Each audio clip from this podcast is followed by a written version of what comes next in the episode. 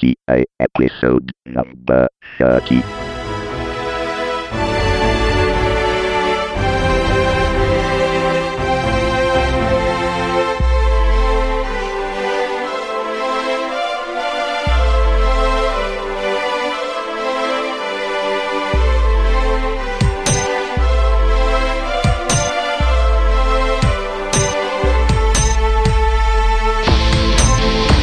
Tecnica Arcana, podcast di approfondimento tecnologico, episodio numero 30, dossier on live, aprile 2009.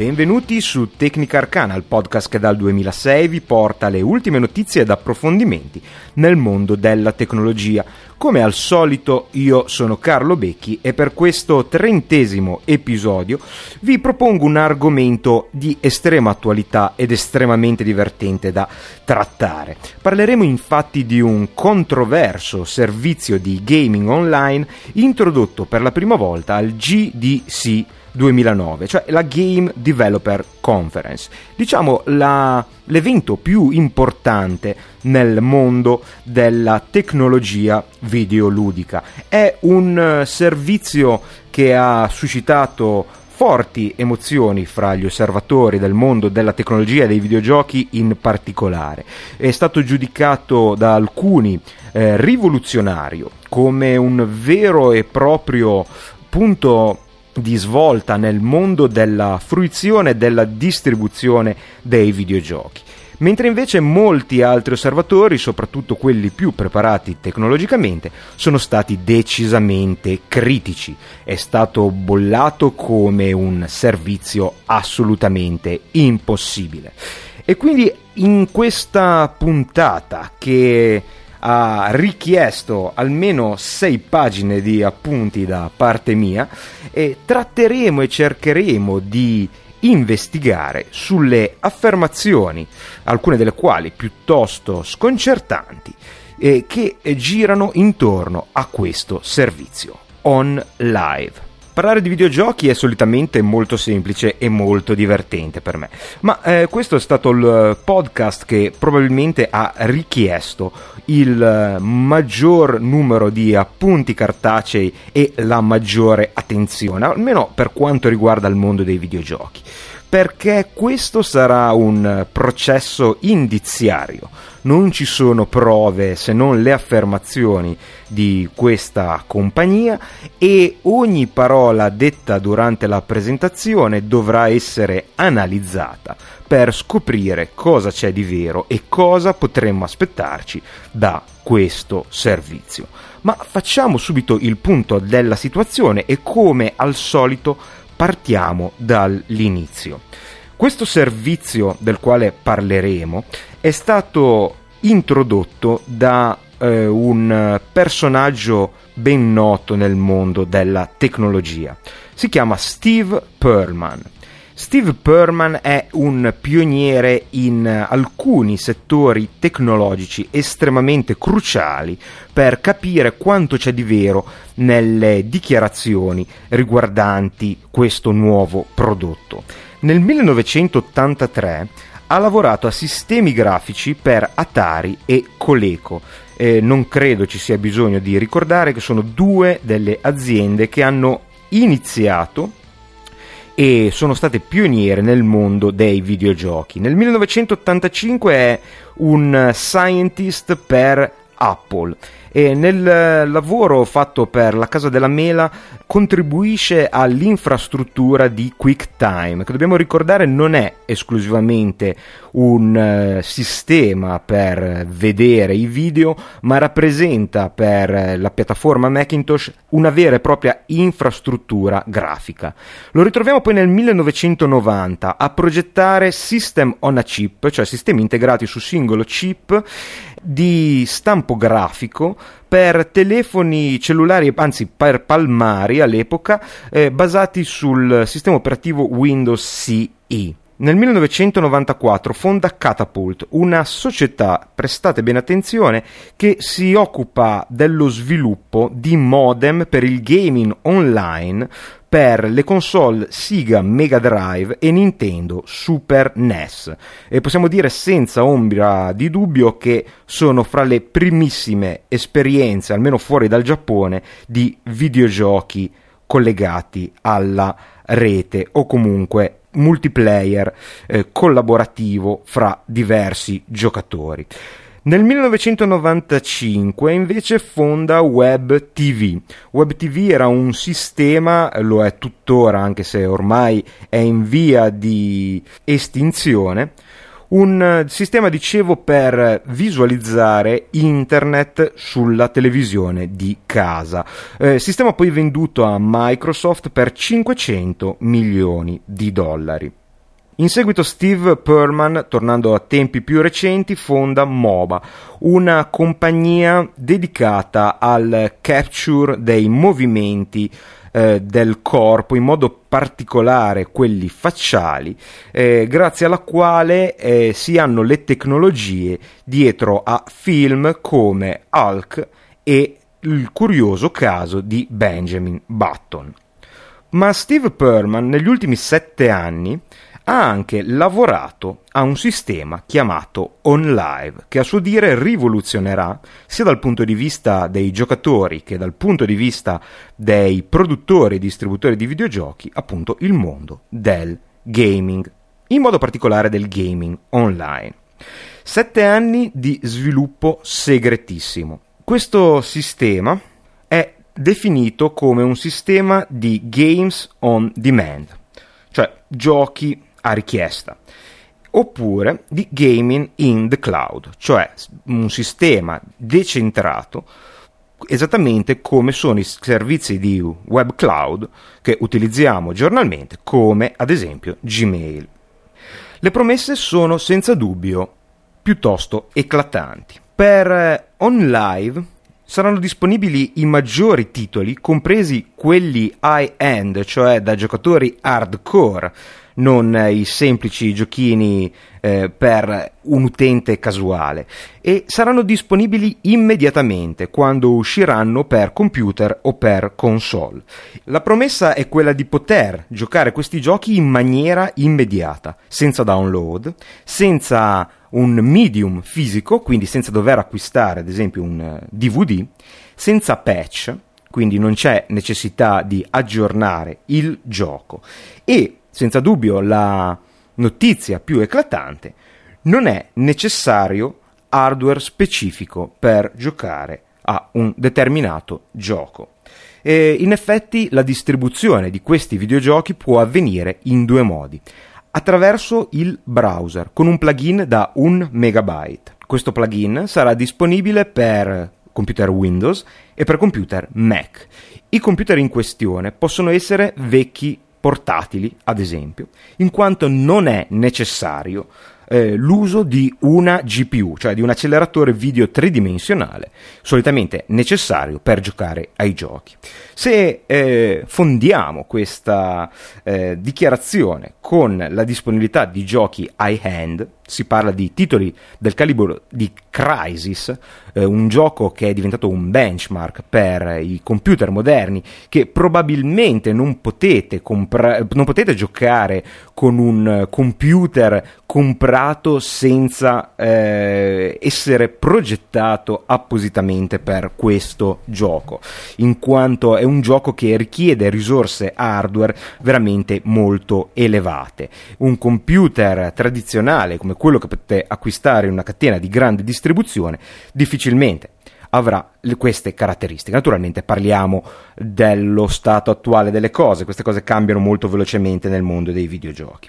Se non avete o non volete utilizzare un computer, anche un Mac per il quale giochi notoriamente ce ne sono molto pochi, potete utilizzare la vostra televisione ad alta definizione con una micro console, una console grande poco più di un iPhone, dalle, cari- dalle caratteristiche piuttosto interessanti. Quindi ciò che viene promesso sono prestazioni elevatissime senza hardware dedicato e naturalmente nessun aggiornamento dell'hardware. Se il vostro computer vi permette di giocare a OnLive attraverso il plugin o avete eh, a disposizione la micro console, potrete continuare a giocare ai giochi proposti dal servizio OnLive sempre con gli stessi strumenti, nonostante naturalmente i giochi cambieranno, si evolveranno, diventeranno molto più complessi.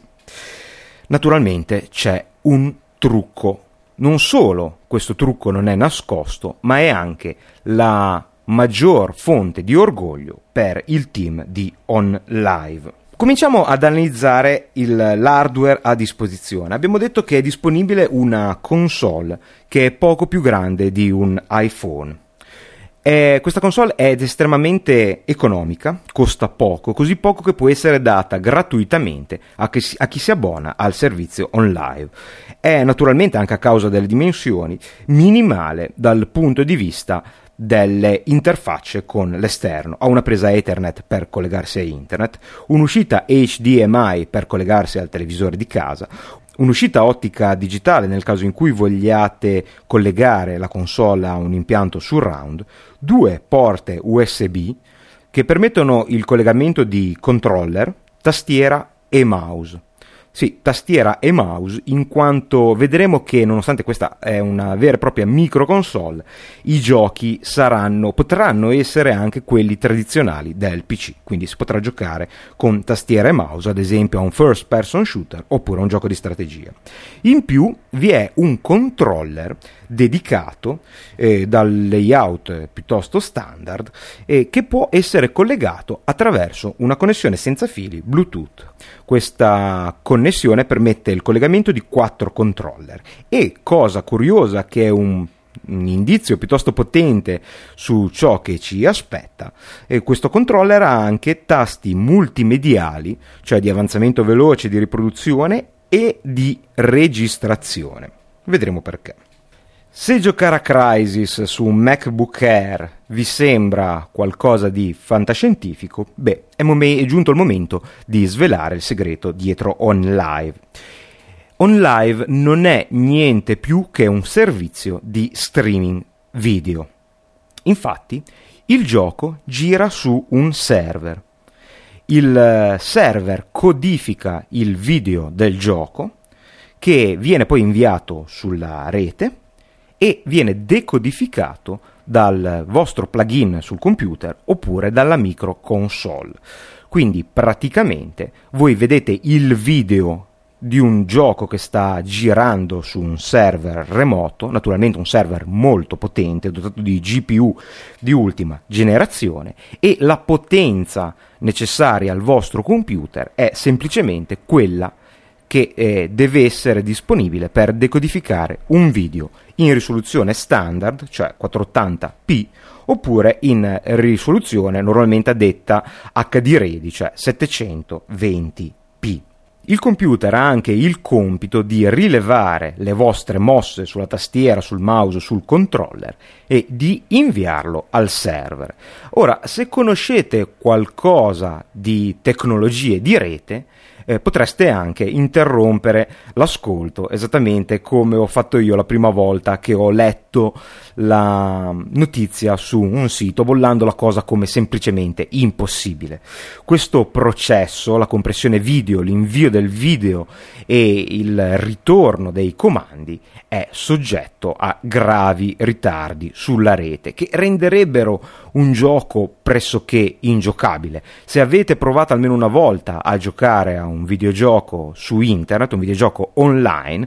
nonostante tutta l'elaborazione sia fatta sul eh, vostro computer e il server eh, si limita solo a coordinare i movimenti dei vari giocatori, eh, vi sarete imbattuti nel problema del lag, cioè del ritardo. Immaginate ora eh, il problema del lag eh, unito a un problema di banda per inviare video ad alta definizione sul vostro computer e alla compressione di questo video. Sono tutte, eh, tutti ostacoli che sembrano apparentemente insom- insormontabili, ma così non sono, secondo Steve Perman, che come abbiamo visto dovrebbe, il condizionale ed obbligo, essere una persona che eh, di questi settori, di tutti questi settori, la sa abbastanza lunga, essendo pioniere nei sistemi video, nei videogiochi e nel gaming online.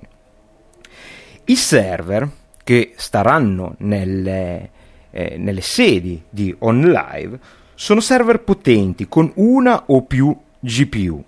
e naturalmente sono server custom in quanto solitamente i server non dispongono di eh, processori per la grafica tridimensionale, anzi fino a qualche tempo fa era facilissimo vedere anche server di altissimo livello con eh, schede video vecchie di 10 anni, anche perché i server difficilmente sono proprio collegati a un monitor se non in una situazione di emergenza. E,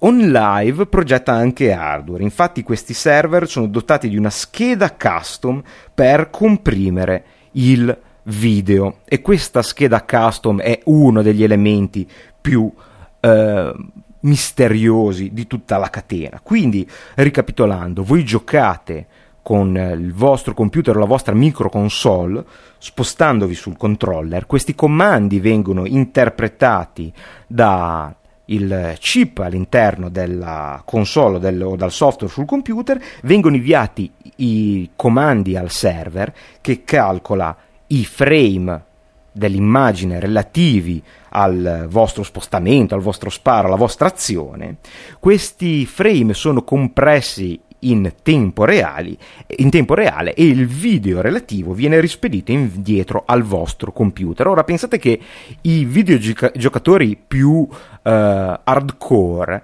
addirittura eh, preferiscono non usare eh, mouse e tastiere wireless per evitare i pochi millisecondi, forse addirittura microsecondi di latenza dovuti alla trasmissione radio degli impulsi del, eh, dati al mouse o alla tastiera verso il computer. Come accetteranno un sistema di gioco completamente off-site, quindi completamente nelle nuvole di internet? Beh, secondo OnLive, il loop che porta i vostri comandi al server e, e, le immagini dal server al vostro computer è così veloce da essere sotto la soglia della percezione umana, così veloce da sembrare un gioco che gira in locale. Vi sembra impossibile? Beh, è normale che sia così, proprio per dichiarazione di Steve Perman racconta che quando negli anni 80 cominciò a lavorare a QuickTime, eh, una tecnologia multimediale che si occupava fra l'altro di eh, comprimere e distribuire video, eh, il settore era estremamente pionieristico e eh, non sapevano neanche eh, esattamente come applicare le tecniche di compressione che erano al loro inizio. Beh, eh, si chiesero a, eh, a cosa doveva servire la compressione video. La risposta naturalmente era appunto a distribuire video e film, cioè un media lineare. Eh, un media lineare vuol dire che procede linearmente, quindi è diciamo, eh, potremmo dire deterministico. Sappiamo che avrà un solo svolgimento e quello rimarrà per sempre. Un film non cambia al finale a seconda delle intenzioni del, dello spettatore. Nel, nei media lineari per i quali la compressione attuale è stata progettata, la latenza non è importante. C'è almeno un mezzo secondo di lag, per quando, quindi di ritardo, per quando si distribuiscono video online, perché non è, ripeto, importante per la fruizione del video. Se quando schiacciate play su YouTube dovete aspettare qualche istante, non è nulla di grave. Ma naturalmente per i videogiochi che lineari non sono, in quanto ogni vostro comando cambia lo sviluppo del gioco, questo è semplicemente inaccettabile. Perlman parla di compressione non lineare appositamente progettata con tecniche completamente diverse da quella lineare appositamente per i videogiochi. E sarà leggero questo flusso video da decomprimere per una console che ha un solo chip, è stato specificatamente indicato questo dato durante la presentazione, il che vuol dire che è una console che ha un hardware al suo interno paragonabile a quello di un lettore DVD Ovviamente c'è l'alta definizione, quindi potremmo dire Blu-ray, ma neanche così potente come un Blu-ray perché non raggiunge le stesse risoluzioni. Probabilmente sarà un system on a chip, quindi un, un chip appositamente, appositamente, progettato per lo, il decoding di questo stream video. E la scheda hardware, ah, di nuovo progettata da OnLive, garantisce, secondo i progettisti, la compressione eh, questo è un altro dei dati che ha fatto parecchio scalpore, in que- un millisecondo di ritardo, cioè la compressione eh, garantisce un, eh, una latenza di un millisecondo per la compressione. Que- eh, queste dichiarazioni sono quelle eh, fatte in conferenza stampa al GDC le analizzeremo più tardi. Eh, ricordiamoci questi due punti. La compressione di OnLive è stata progettata appositamente per i videogiochi, che sono uno scenario ben diverso da quello dei, dei film, e la compressione deve avere latenze minime e anche una banda ridotta. Si parla di 1,5 megabit al secondo per una risoluzione SD-TV, eh, chiamata anche Wii Resolution nel, nel video, che eh, troverete poi nei link di Tecnica Arcana di questa presentazione di questo servizio. Vuol dire 480p mentre invece per avere uh, risoluzioni HD TV saranno necessari 5 megabit al secondo per una risoluzione appunto di 720p a 60 frame al secondo. All'accensione della console vi si viene proiettati in un mondo, un pianeta completamente fatto di monitor che ruota e verso il quale si atterra. Questo mondo è appunto costru- costituito da monitor che eh, riproducono filmati. Alcuni di questi filmati sono preregistrati, ma molti di quei filmati sono reali video di persone che stanno giocando al eh, sistema di gioco on live. Questo è un simbolo di come la manipolazione video sia un processo assolutamente banale per la tecnologia on live. Veniamo ora all'interfaccia di giochi. I giochi si scelgono, si aprono prim- piccole anteprime che fanno vedere le partite in corso per il gioco selezionato. Si può guardare il trailer, giocare il demo, comprare o, molto interessante, affittare il gioco per un determinato periodo di tempo. I giochi, se vengono affittati, si possono naturalmente interrompere durante eh, lo, lo, svolgimento della partita. Quando vi ricollegherete al eh, sito, troverete il vostro gioco in pausa nel punto in cui l'avete lasciato. Questo è interessante perché se voi affittate un gioco, supponiamo per una settimana, e l'affitto, diciamo, scade, potete ricollegarvi tempo successivo e nuovamente affittare il gioco. Se il gioco è lo stesso e l'avete già giocato, lo troverete in pausa dove l'avevate lasciato. Il sistema infatti ricorda tutti i punti di interruzione di tutti i giocatori che hanno affittato almeno una volta il gioco. Naturalmente se il gioco l'ho comprato, ovvero se volete che rimanga vostro, eh, potete eh, naturalmente interrompere la partita quando volete e eh, tornare a giocare in un secondo tempo. In futuro OnLive utilizzerà anche le funzioni di capture facciale, non si sa ancora eh, per che scopo, appunto sviluppato da Mova e quindi i, questi volti digitali saranno disponibili su OnLive probabilmente per qualche forma di avatar per la community. Per spiegare le funzioni di community viene introdotto Mike McGarvey, che è il Chief Operating Officer di on live. Eh, Mike McGarvey fa un demo, tanto per cominciare, di on live su un Dell Studio 15, cioè un uh, computer decisamente di basso livello. E si vede immediatamente che l'esperienza online è la stessa di quella della microconsole. Naturalmente sono disponibili un leaderboard, ovvero quindi un, uh, una classifica, si possono fare tornei Esiste un'arena nella quale si possono vedere gli amici giocare, poi c'è una, una voce di menu che si chiama My Stuff, dove ci sono i eh, giochi salvati, quindi i punti in cui si è interrotto il gioco eh, de, di, dell'account. Quindi il eh, sistema on live è basato su account, potete accedere ad esempio dalla microconsole o dal vostro computer e trovare i vostri giochi naturalmente e i vostri salvataggi e poi eh, comincia a fare un demo di uno dei giochi appunto più onerosi dal punto di vista delle risorse, cioè Crisis Wars. Eh, questo serve naturalmente per dimostrare che un gioco del genere, che richiederebbe una macchina da parecchie migliaia di euro, può girare su un piccolo PC in 720p. Quando Mike inizia a giocare, Steve, che era invece collegato alla microconsole, vede sul suo account la presenza di Mike e si unisce al gioco dopo averlo osservato dalla arena. Il eh, gioco viene eh, gestito in streaming da server che sono distanti circa 50 miglia.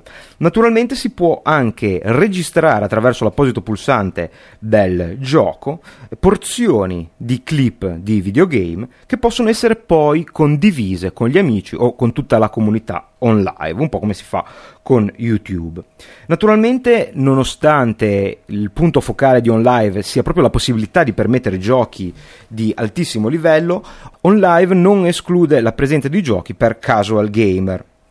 Ad esempio, eh, Lego Batman, dimostrato durante la presentazione, è uno di questi giochi che probabilmente risiederanno su server meno potenti. Si può giocare in due, così come se si avessero due joypad sulla stessa console. Non so se avete eh, presente i giochi della serie Lego, ci sono solitamente due personaggi, nel caso di Batman, Batman e Robin, nel caso di Guerre Stellari, due personaggi a scelta fra i mm, numerosi dell'universo di Star Wars e eh, si gioca nello stesso schermo, un po' come i vecchi picchiaduro, non so se ricordate Double Dragon.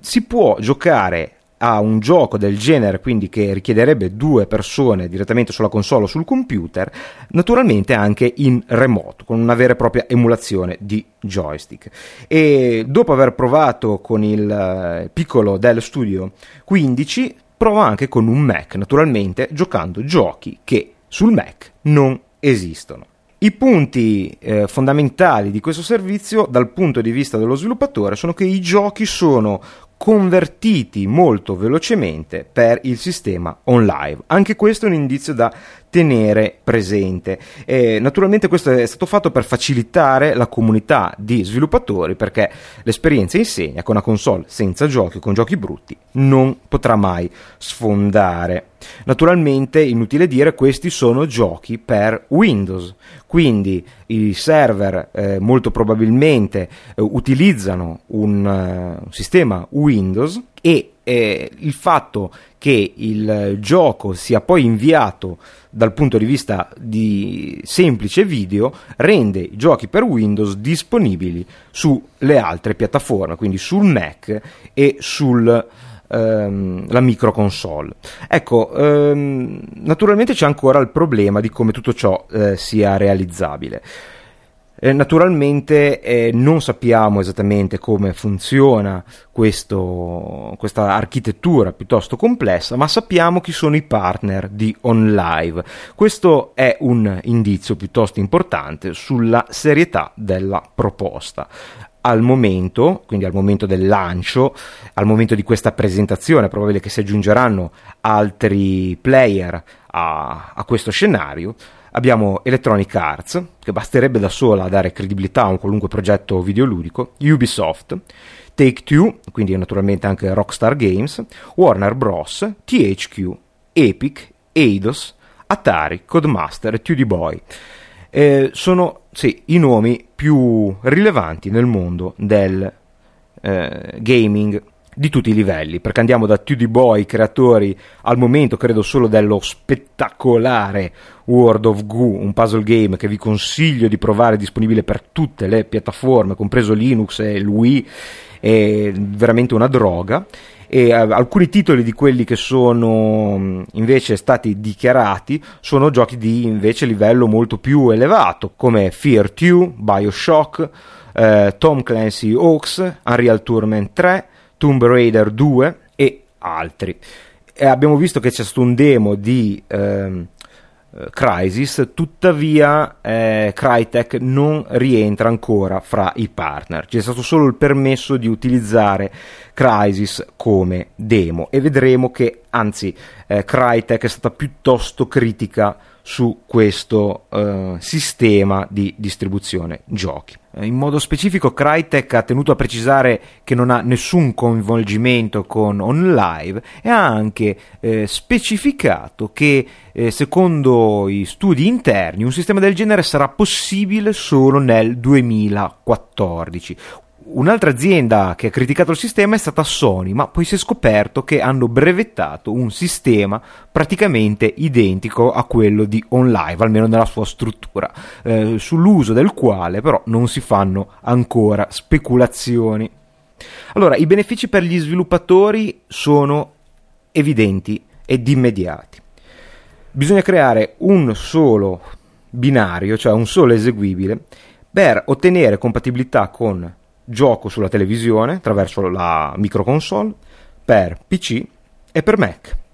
Soprattutto per Mac questo è un risultato non da poco. Molti si sono chiesti chi pagherà Dazio in caso di successo di OnLive, alcuni propongono Intel perché non venderà più processori high-end, oppure eh, Nvidia e ATI perché non venderanno più le GPU di massimo livello, ma secondo me una delle aziende più colpite potrebbe essere proprio Microsoft, da un lato perché eh, avrebbe concorrenza con Xbox 360 e dall'altro perché sul mondo dei invece personal computer perderebbe il monopolio di fatto dei videogiochi, perché Apple potrebbe offrire in questo modo eh, tutta la libreria di giochi mh, disponibili per Windows anche sul Mac attraverso questo meccanismo e potrebbe essere anche un discriminante d'acquisto da non trascurare.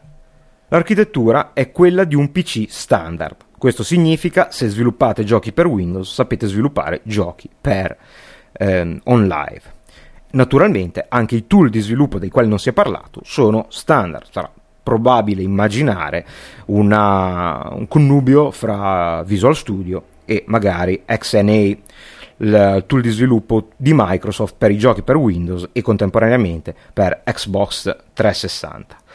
Non ci, saranno, eh, non ci sarà necessità di rilasciare aggiornamenti agli utenti finali o fare transizioni di applicazioni fra le varie piattaforme. Quindi naturalmente non eh, ci si dovrà eh, preoccupare di distribuire i patch perché potrà essere patchato il server e, e il gioco sarà automaticamente aggiornato, non si, dovrà, eh, non ci si dovrà preoccupare della compatibilità con il numero ancora comunque piuttosto elevato di schede video, schede audio che possono trovarsi sui computer domestici perché presumibilmente questi server avranno un'architettura standard e naturalmente la cosa più importante per uno sviluppatore, un sistema di questo tipo non permette nessuna forma di pirateria.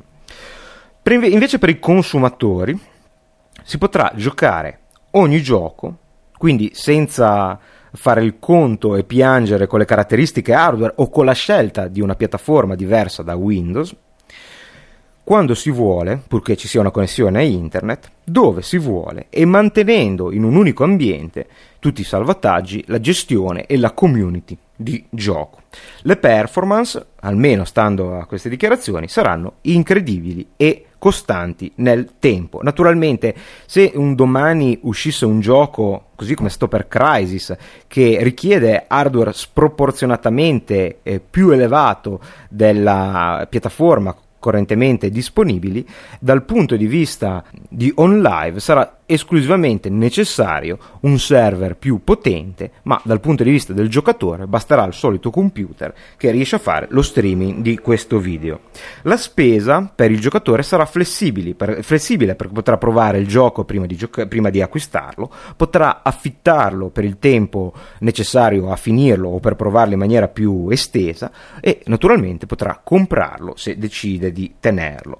Il, um, lo scopo di tutto ciò è, secondo secondo on live, eh, traslare i soldi che si spendono per l'hardware, sia questo per il computer che per una console, nei giochi. Cioè il punto, il target sarà esclusivamente la scelta del gioco. Tutti gli altri pensieri non esisteranno più. Eh, fra gli investitori c'è Warner Bros., Autodesk e Maverick Capital. Durante la presentazione Steve Perlman ha chiesto esplicitamente di essere scettici. L'essere scettici, non credere in tutto ciò che lui stesso ha detto è diciamo la risposta normale, perché dice lui, ciò che, si, che stavano presentando è un vero e proprio breakthrough, un, una rivoluzione nel mondo dei videogiochi ed è normale che chi conosca le, te- le, tecnologie attuali sia molto scettico e non crede che tutto ciò sia possibile. Ad aggiungere benzina sul fuoco dello scetticismo, tutto questo, ben di Dio, sarà disponibile nell'inverno di quest'anno del 2009. Molto bene, questo è ciò che è stato detto in questa conferenza. Naturalmente ci sono molti dubbi, se siete scettici, vedete avete anche il permesso di Steve Perman, eh, siete sulla strada giusta, anch'io sono molto scettico. Eh, cosa c'è di, eh, diciamo, credibile in tutto ciò? Beh, naturalmente dal punto di vista tecnico il meccanismo funziona, cioè naturalmente è possibile inviare dati di gioco e ricevere video dei giochi, ma naturalmente parliamo di giochi in cui i eh, riflessi hanno un'importanza fondamentale. Quindi tutto questo sarà portato poi a una scena di gioco reale in cui eh, la latenza, il tempo di risposta è fondamentale, beh allora cominciano a uscire i dubbi. E poi c'è il problema della compressione. Avete mai provato a comprimere un, un film, magari in DVX? Beh, sapete che la compressione è un processo che può eh, occupare parecchio tempo e tantissimi cicli macchina vostra, del vostro computer. Eh, probabilmente avrete affrontato almeno una volta la compressione in due passate, sì, perché per cercare di ridurre al minimo il video, la dimensione del file video e per eh, aumentare al massimo la qualità, il eh, software che comprime un, ad esempio un DVD in DVX prima analizza le scene per vedere qual è la necessità di banda per una determinata scena, naturalmente una scena molto concitata a richieste di banda superiore di una scena statica e ottenuti tutti i dati per il filmato, poi nella seconda passata allora si occupa della vera e propria compressione. Eh, Perlman dice che naturalmente non si può applicare questo principio ai videogiochi perché eh, è un media non lineare, ma eh, ci dovrebbe comunque eh, far capire che si tratta di dichiarazioni, un ritardo di compressione di un millisecondo comunque piuttosto, ehm, piuttosto incredibile. Ma prima di affrontare in maniera più dettagliata tutti questi dati, abbiamo bisogno di altri indizi, indizi che ci vengono da una sessione di QA, cioè di domande e risposte fatte dopo la eh, presentazione. Io ho trovato molte di queste risposte alle domande fatte da giornalisti del mondo dei videogame. Eh, piuttosto, perdonatemi la, la, la, titubanza e anche un po' di scetticismo, ma in alcuni casi piuttosto evasive. Quando siete a conoscenza di alcuni meccanismi eh, che riguardano un discorso come può essere appunto la trasmissione video o i videogiochi, eh, capite quando un'altra persona che dovrebbe eh, parimenti avere una alcune nozioni di questi argomenti fa una domanda eh, qual è il punto che vuole diciamo estrapolare e mi sembra che alcune risposte invece siano state date proprio per evadere il fulcro della domanda. Partiamo subito da una domanda che sta fatta sulla latenza. Cioè è stato chiesto mh, quali saranno i problemi di latenza e, quindi se i server dovranno essere distanti da eh, diciamo, gli utilizzatori. E Perman è subito partito a, a, parlare di questioni come la velocità della luce, quindi di come la luce si propaga attraverso ad esempio una fibra ottica e mm, naturalmente io avrei inteso domande sui meccanismi di eh, attraversamento dei pacchetti attraverso strutture eh, sulle quali naturalmente on live non ha eh, controllo come ad esempio i router casalinghi, le centraline telefoniche, ma eh, Perman ha risposto che mm, ad esempio si può pensare che la distanza server utente può essere di 1000 miglia su ADSL o cavo di 15.000 miglia su fibra ottica. Mm, perché il limite secondo lui è solo quello della velocità della luce ma stanno lavorando anche al limite per superare la velocità della luce e se lo risolveranno potranno fare anche dell'altro oltre ai videogiochi. Questo ha suscitato una grande risata, ma um, dal mio punto di vista è una risposta molto evasiva. Hanno detto comunque che hanno provato a eh, far collegare gente dall'Australia, i due server sono rispettivamente sulla West e sulla East Coast degli Stati Uniti in questo momento, il gioco non era giocabile perché il lag si vedeva, ma il meccanismo funzionava, cosa del quale non abbiamo assolutamente assolutamente dubbio, sia chiaro, non è assolutamente diverso da vedere un video su YouTube, è solo la questione della latenza e della banda che fa storgere il naso. Invece per quanto riguarda i prezzi, il gioco eh, sarà disponibile secondo queste metodologie. Ci sarà un abbonamento per accedere al servizio e poi naturalmente ci saranno i prezzi dei giochi secondo se si decide di affittarli o di acquistarli. Secondo ehm, Perman, e questa è un'altra cosa che mi ha lasciato piuttosto perplesso. Eh, molte risposte, non solo in questa, ha cercato di mettere in chiaro come i costi operativi di gestione di questo servizio siano estremamente bassi per OnLive. Vedremo che è un'affermazione piuttosto forte. Loro dicono che eh, naturalmente il costo operativo di OnLive è più basso del costo operativo di un computer, ovviamente per persona, eh, disponibile in casa, perché i server OnLive girano al 100% per far girare giochi tutto il tempo, questo beh, eh, è naturale, e addirittura utilizzeranno sistemi di virtualizzazione per giochi eh, low end come ad esempio proprio Lego Batman e quindi ci saranno più copie dello stesso gioco che girano su una sola macchina. Un'altra domanda molto interessante è, è che di nuovo mi ha, fatto, mi ha, mi ha lasciato qualche dubbio, quello riguardante la scalabilità. È stato chiesto come si scala, cioè all'aumentare dei giocatori, eh, che eh, strategie pensano di considerare. Eh, Perman ha parlato di server custom, questa è una cosa piuttosto banale, cioè server appositamente progettati, perché eh, naturalmente i server normali non hanno a disposizione l'hardware necessario a far girare i giochi. Ha parlato di scalabilità automatica, cioè dall'aggiunta di server che automaticamente eh, diciamo, prendono il loro ehm, ruolo all'interno della struttura di rete e da quello che ha detto mi fa capire un, mi fa intuire che ci sia un meccanismo molto simile a quello adottato ad esempio da Google poi c'è il problema di, eh, dei data center eh, dove questi server sono ospitati. Eh, giustamente dice Perman che i data center si preoccupano per quanto riguarda i tempi di uscita dei dati dai server all'esterno del data server di millisecondi, mentre invece loro sono interessati ai microsecondi, proprio perché è critico il tempo di risposta eh, che viene offerta al videogioco. Eh, quindi naturalmente il, tutta la parte di eh, routing, non solo la, la compressione eh, video è fondamentale nel, nell'intero processo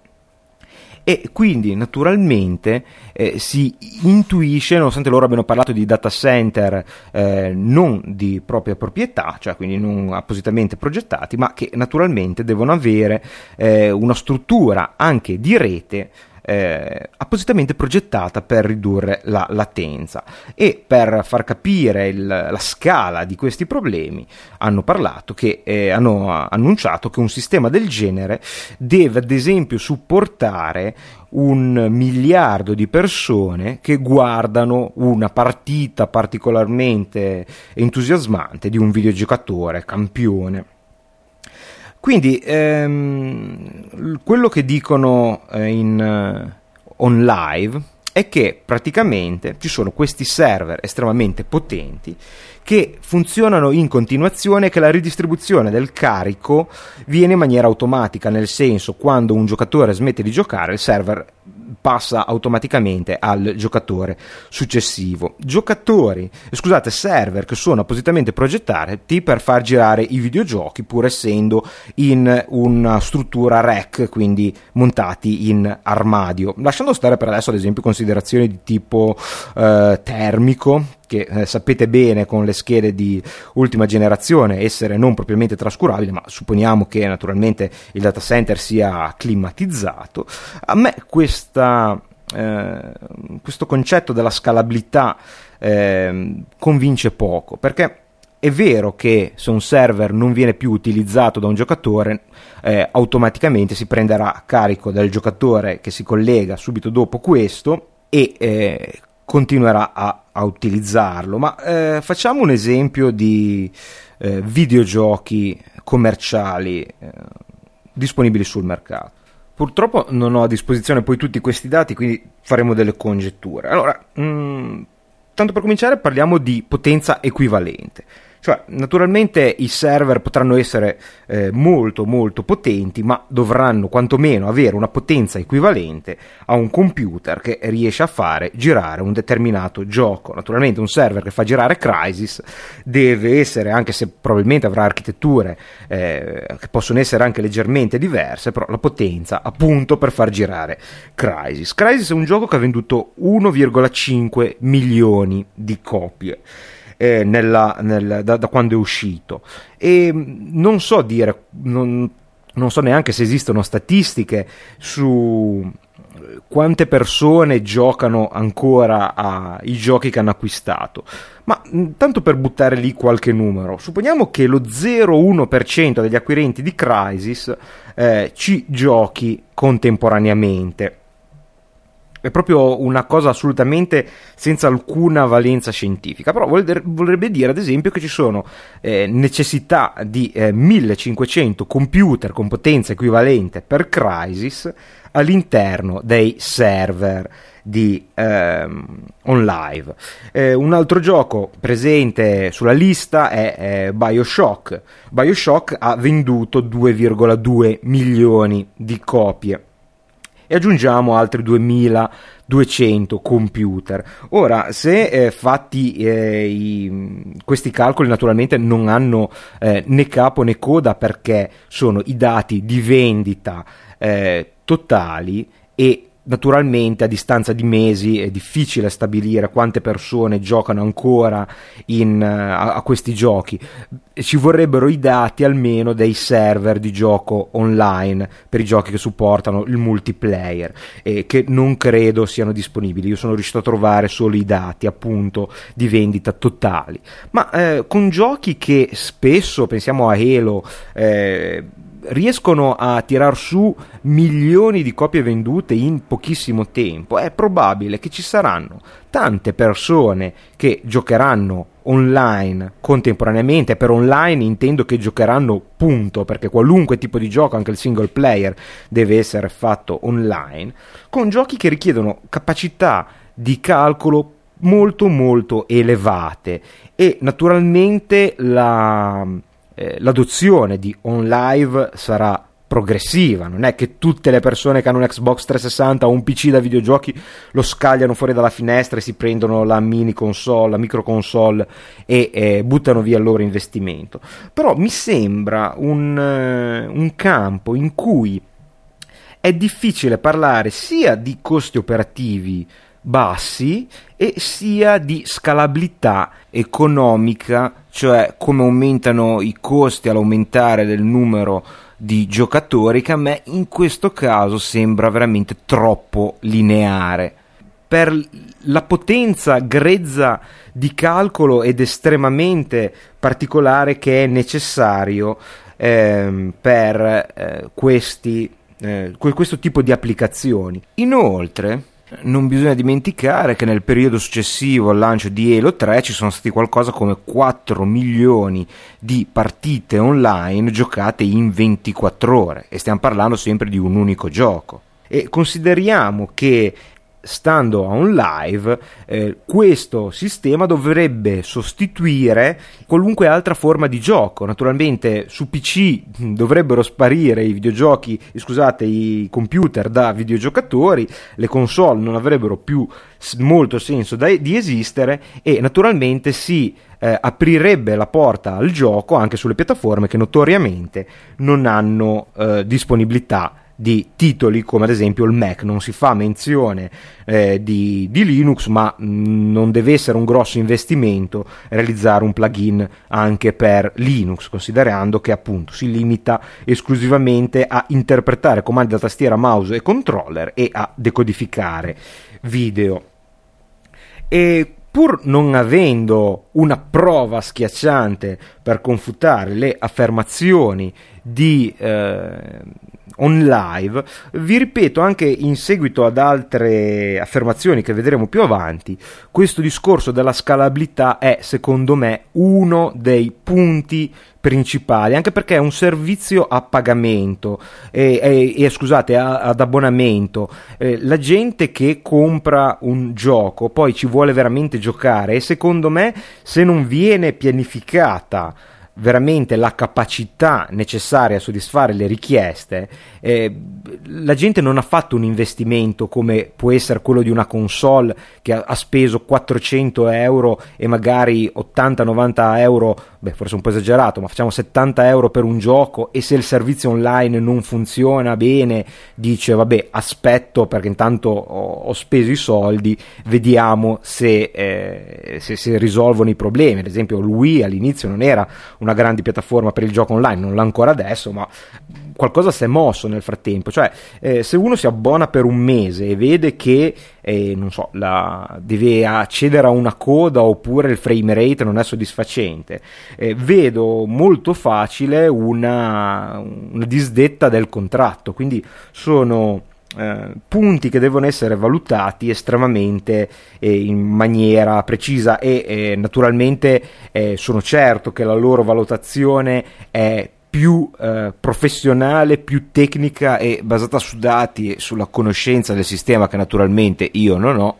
E Parlando proprio poi di distribuzione, Perman dice che ci potrebbero essere contatti con i provider per fornire pacchetti di gioco. Questo è un altro punto fo- focale, ma non per il punto della distribuzione, ma per eh, altri, eh, altri motivi che vedremo più avanti. E, secondo Perman, questo, questi accordi sono estremamente appetibili perché naturalmente secondo lui ci sono più di 100 milioni di potenziali clienti eh, per il PC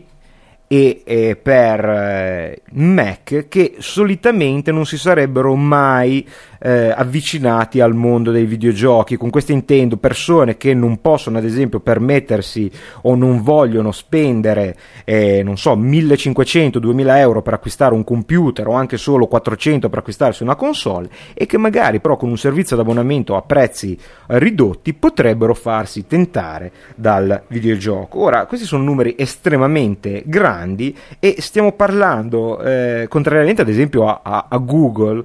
di servizi che in alcuni casi, come giocare a Crisis, richiedono un rapporto uno a uno fra l'utente eh, che eh, sta usufruendo del servizio e il server. Eh, naturalmente eh, se un utente gioca a Crysis è molto difficile immaginare Crysis che gira su una macchina virtuale o che serve 10 o 100 utenti che giocano a Crysis. Questo è, è il punto del, del, mio dubbio sulla scalabilità. Eh, alcuni di questi giochi richiedono un server dedicato per un singolo utente, a meno che non ci sia dietro qualche tecnologia miracolosa che veramente è difficile da uh, prevedere ed analizzare.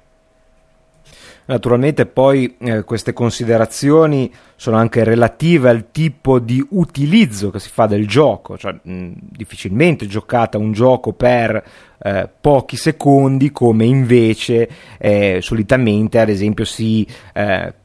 colle- ci si collega a un server web eh, o anche comunque a un server più potente come può essere un server video, ma ripeto, la latenza di un server video, come spiega lo stesso Perman, non è un uh, concetto fondamentale, quindi se ehm,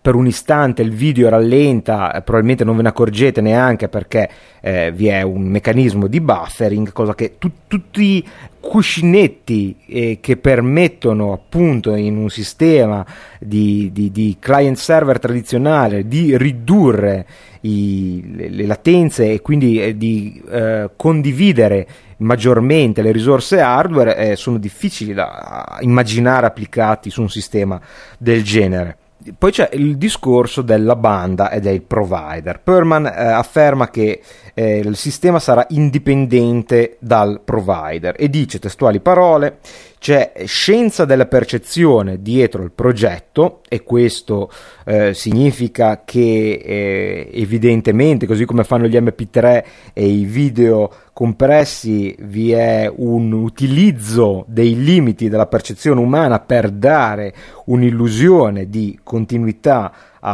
e di risposta immediata al, al, al gioco ma ci sono anche tonnellate di ingegneria pratica. Ad esempio, racconta Perman che nei primi periodi di test beta andavano di casa in casa dei beta tester a misurare i problemi locali con una precisione che, eh, stando a queste eh, dichiarazioni, arrivava al livello di incompatibilità di certi tipi di pacchetti di dati formati in modo particolare rispetto a certe marche di firewall e eh, router, risolvendoli e quindi eh, ottenendo secondo loro un'indipendenza dal provider e dai dispositivi lato giocatore. E d'altronde dice Perman eh, se un giocatore eh, utilizza un internet service provider per giocare online in maniera tradizionale sa già se questo è di cattiva qualità e quindi molto probabilmente sarà interessato comunque a cambiarlo. Ehm, questo cioè quella del, dell'analisi dei problemi locali in casa dei videogiocatori è la prima secondo me ammissione di eh, una certa consapevolezza di, eh, della eh, imprevedibilità della rete che spesso viene modellata attraverso eh, principi statistici più che deterministici con eh, strumenti tipo non so le catene di Markov. E, e quindi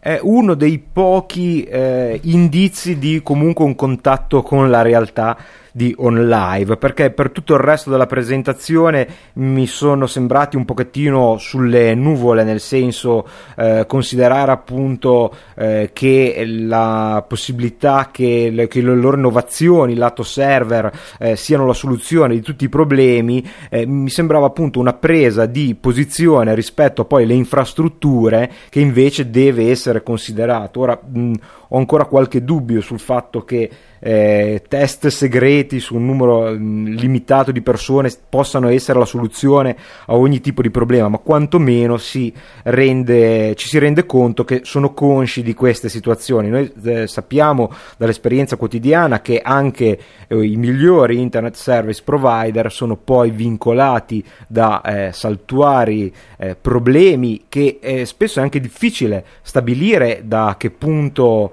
si originino, perché se un sito non funziona, può essere, eh, ci possono essere tantissimi eh,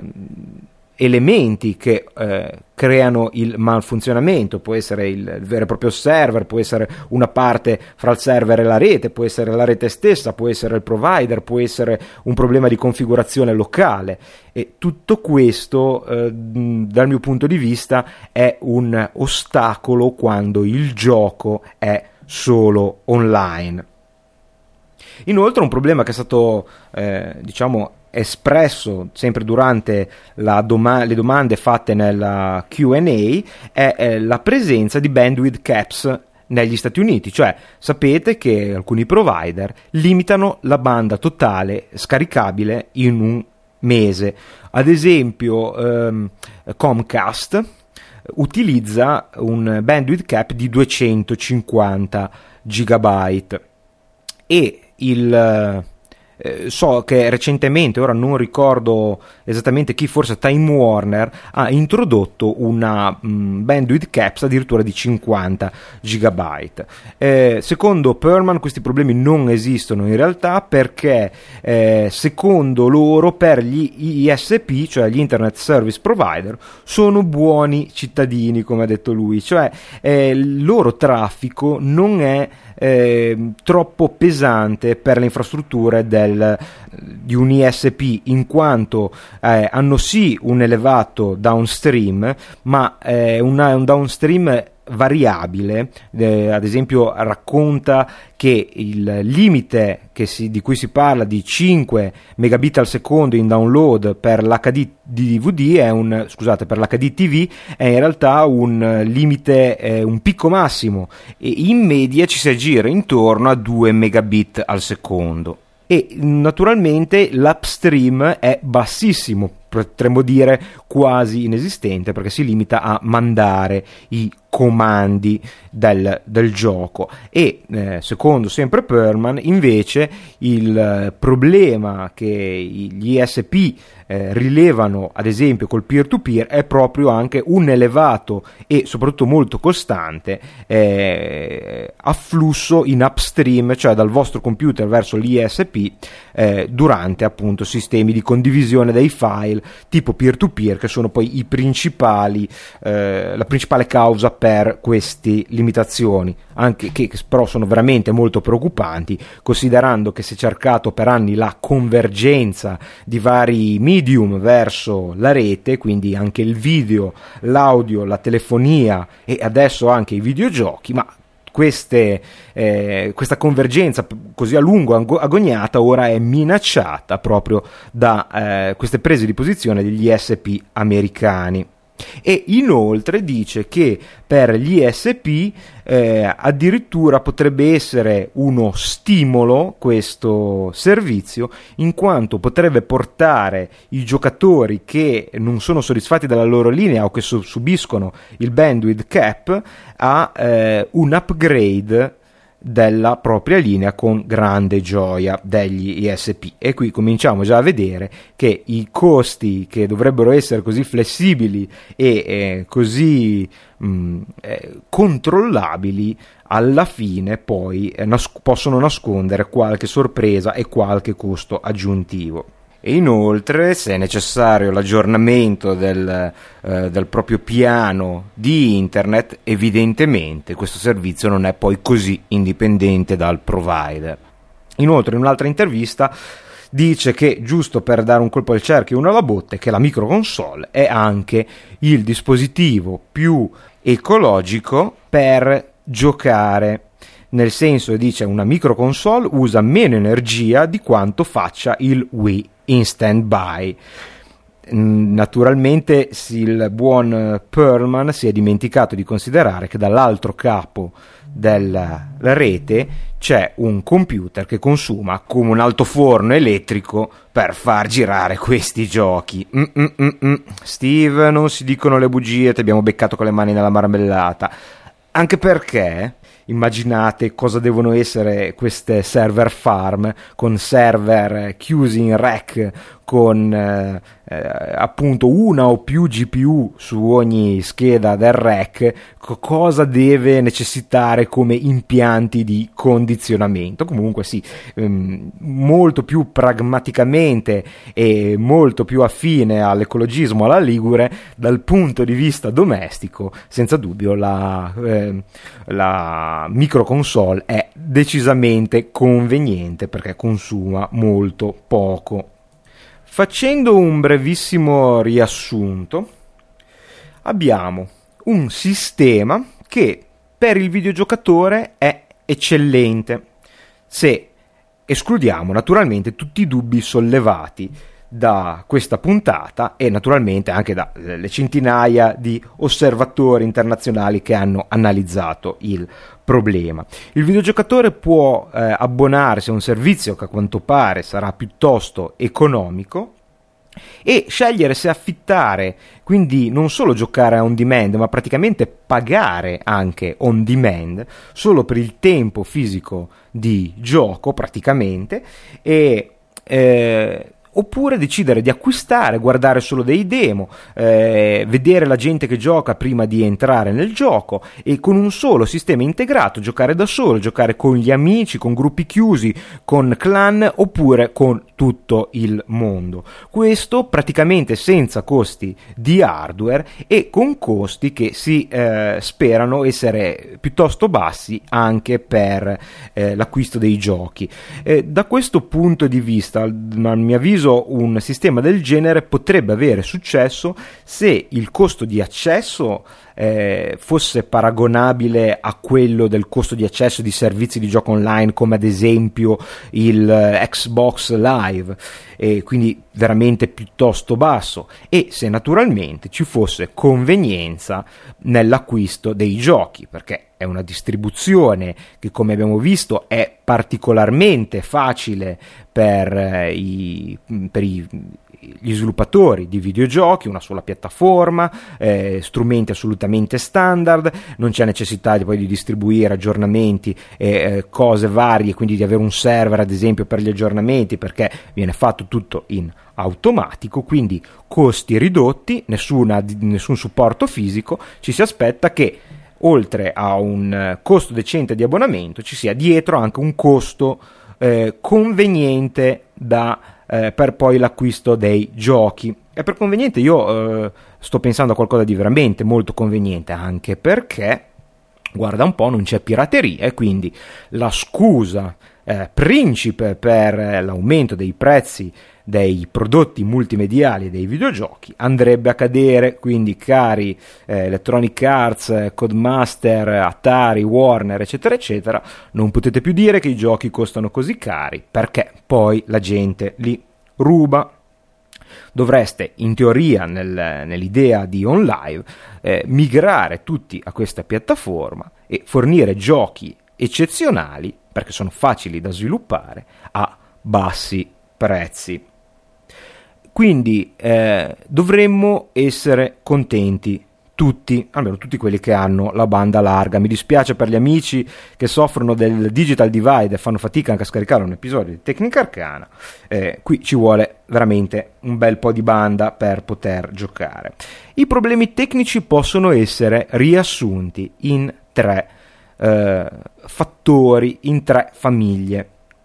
principali, almeno secondo il mio punto di vista. Probabilmente voi eh, potreste immaginarne degli altri. Vi ricordo che per il feedback potete eh, recarvi su tecnicarcana.com, lasciare un commento oppure mandarmi una mail a tecnicarcana.gmail.com. Eh, quali sono questi tre problemi? Compressione video, rete e scalabilità almeno sono quelli che dicevo ho individuato io, e sono tutti piuttosto collegati, se, forse tra, tralasciando la scalabilità, perché la compressione video naturalmente è un problema che porta latenza esattamente come la rete, quindi ritardo nella risposta. Il problema della compressione video eh, riguardando le, le dichiarazioni di Perlman potrebbe essere in parte risolto. I numeri eh, da loro prodotti mi sembrano ancora veramente eh, eh, eccezionali, ma dobbiamo pensare che la scena del videogioco è una scena generata in maniera sintetica, il che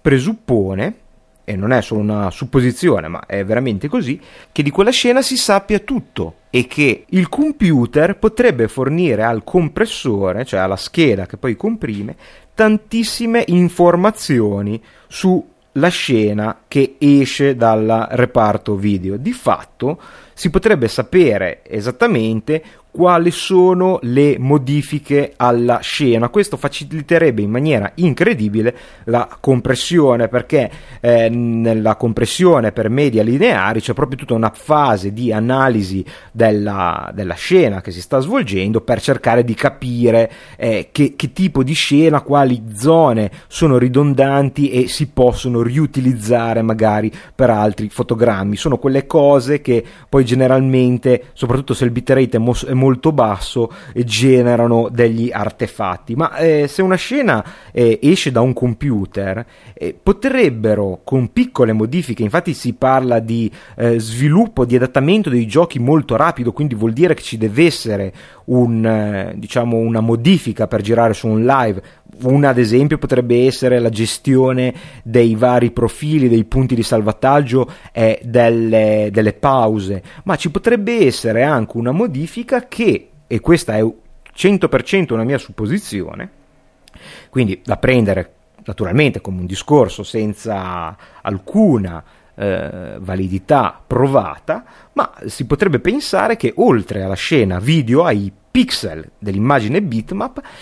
il sistema faccia fuoriuscire dei metadati che descrivono il tipo di scena. Vi faccio un esempio, se siete all'interno di un simulatore di volo e vi è una zona del pannello del cockpit che non cambia, il sistema lo sa naturalmente, potrebbe eh, indicarvi che quella zona non deve essere eh, sottoposta a, a, operazioni di compressione se non magari quando cambia un indicatore e eh, analog- analogamente, visto che le scene ora sono particolarmente eh, complesse anche per un semplice eh, simulatore di volo che una volta, una volta era semple- semplicemente un'immagine sovrapposta poi all'esterno esterno, invece adesso è in 3D anche il cockpit, magari eh, semplicemente eh, utilizzare un livello di compressione più basso per una scena che si sa già che comunque avrà minimi spostamenti, spostamenti che si possono naturalmente sapere quello che viene chiamato vettore di spostamento all'interno della compressione, in questo caso non deve più essere cercato, ma potrebbe essere dichiarato direttamente dal gioco. Guarda che questo blocco eh, grafico eh, nel frame successivo si sposta esattamente così com'è perché eh, la texture al suo interno non è cambiata di eh, so, 10 pixel a sinistra per fare un esempio. Naturalmente questa è una eh, semplificazione piuttosto brutale, anche fatta proprio così, tanto per cercare di estrapolare qualcosa, ma eh, in realtà ehm, i giochi sono comunque così complessi e paragonabili a una scena eh, fotorealistica che non in tutti i casi si può pensare di applicare un sistema così semplificato come potrebbe essere giocando a Doom, ok, non disegnare, eh, non ridisegnare, non ricomprimere la, la, barra di stato con la mia salute a meno che eh, non mi colpiscono, allora eh, cambia solo il pezzo dove c'è l'indicatore dell'energia del personaggio. Naturalmente questa era una semplificazione, ma vuole essere un, un'idea di cosa ad esempio si potrebbe fare per compressione di un eh, video del quale si conosce tutto sulla sua composizione. Probabilmente si potrebbero utilizzare meccanismi del genere e potrebbe portare a un aumento di prestazioni. Se questo aumento è poi così vicino al, al millisecondo eh, proposto da un live, sinceramente non lo so dire. Dal punto di vista invece della rete, io personalmente immagino una eh, situazione realistica a meno di eh, innovazioni, meravigliose innovazioni dal punto di vista tecnologico se eh, questo sistema fosse implementato in un sistema chiuso come potrebbe essere il dominio di un internet service provider. Immaginiamo ad esempio che, eh, per fare una situazione italiana, eh, i server di gioco fossero all'interno della rete di Fastweb. Fastweb ha una rete velocissima, al controllo della rete, escluso in alcuni casi solo l'ultimo miglio, quando eh, la rete poi finisce sulla DSL se non c'è direttamente la fibra. In questo caso forse con eh, implementazione di estensivi meccanismi di quality of service, che è un eh, problema, una tecnologia della quale forse non abbiamo mai parlato, ma avete tutti provato la necessità di avere una qualità del servizio che significa poter identificare flussi diversi di diverse applicazioni e attribuire a questi flussi una priorità prestabilita, se ad esempio parlate su Skype e vi è capitato di chiudere il download di un file da internet, bene, avete automaticamente capito che eh, il flusso di Skype ha una priorità maggiore per quello che eh, è l'uso che state facendo del computer rispetto allo scaricamento di un file che può essere messo in pausa e poi ripreso. Lo stesso se state facendo controllo remoto in eh, un, eh, su un computer distante dal, dal vostro e magari eh, lo scaricamento della posta eh, vi rallenta il controllo del computer remoto, bene, un altro esempio in cui se il flusso di controllo remoto avesse una priorità maggiore da utilizzare tutta la banda e da essere servito più velocemente dai tutti i meccanismi che, eh, che, instradano i pacchetti, quindi dai vari router presenti sulla rete fra voi e il destinatario, eh, eh, sarebbe un vantaggio rispetto che dover avere ad esempio dei rallentamenti al movimento del mouse del controllo remoto quando si scarica la posta. Allora in questo caso magari unito a pacchetti appositamente confezionati per i provider si potrebbe pensare che eh, in un sistema chiuso, proprio per eh, limitare le variabili poi del mondo reale che eh, sembrano state trattate in maniera un po' superficiale nella presentazione, allora forse si potrebbero garantire latenze e, eh, e tempi di risposta, ba- naturalmente anche la banda, ma forse la banda è il problema minore rispetto a quanto detto. E Oltretutto, se i server fossero locali, eh, ci potrebbe essere diciamo, una sorta di servizio per i provider che eh, potrebbe scaricare i costi dei server eh, verso il singolo provider e quindi di, di, conseguenza migliorare anche la scalabilità, anche se loro hanno già detto che i, il servizio è offerto da loro, quindi non escludono pacchetti per i provider, ma eh, non si è parlato di questa eventualità, che però dal mio punto di vista è quella che potrebbe sembrare più realistica. Insomma, per concludere, non so se sta capitando anche a voi, ma io mi ritrovo all'incirca nella stessa situazione, seppur l'argomento è molto meno serio e molto import- meno importante, dell'episodio sugli ultracondensatori. Non vi è nulla di fantascientifico in quanto è stato espresso da Perman e Soci per OnLive, ma da qui a vedere veramente l'applicazione pratica esattamente come è stata descritta, beh, ci sono parecchi punti che possono far storcere il naso e possono destare alcune perplessità. Ancora in questo caso ci sono un numero molto elevato di finanziatori e di partner che senza dubbio danno credibilità alla eh, storia raccontata da Perman ma ancora una volta per un, a uno sguardo superficiale come può essere questa ora abbondante di eh, analisi e discussione su questo problema, eh, sembra che sia necessario, così come era per i, gli ultracondensatori, un meraviglioso avanzamento tecnologico, un breakthrough in quel caso era la tecnologia dei materiali per immagazzinare l'energia, in questo caso è qualche sistema avanzatissimo di compressione istantanea del video e un uh, sistema che permette di garantire bassi tempi di latenza nel percorso dei pacchetti sulla rete per poter essere veramente convinti di questo servizio al contrario degli ultracondensatori che probabilmente eh, necessiteranno ancora anni per avere applicazioni pratiche che vadano oltre il cacciavite elettrico, in questo caso l'attesa sarà veramente minima, in quanto quest'inverno dovrebbe già essere disponibile negli Stati Uniti e già da ritardi o prime impressioni, a seconda dei casi, ci faremo un'idea più chiara.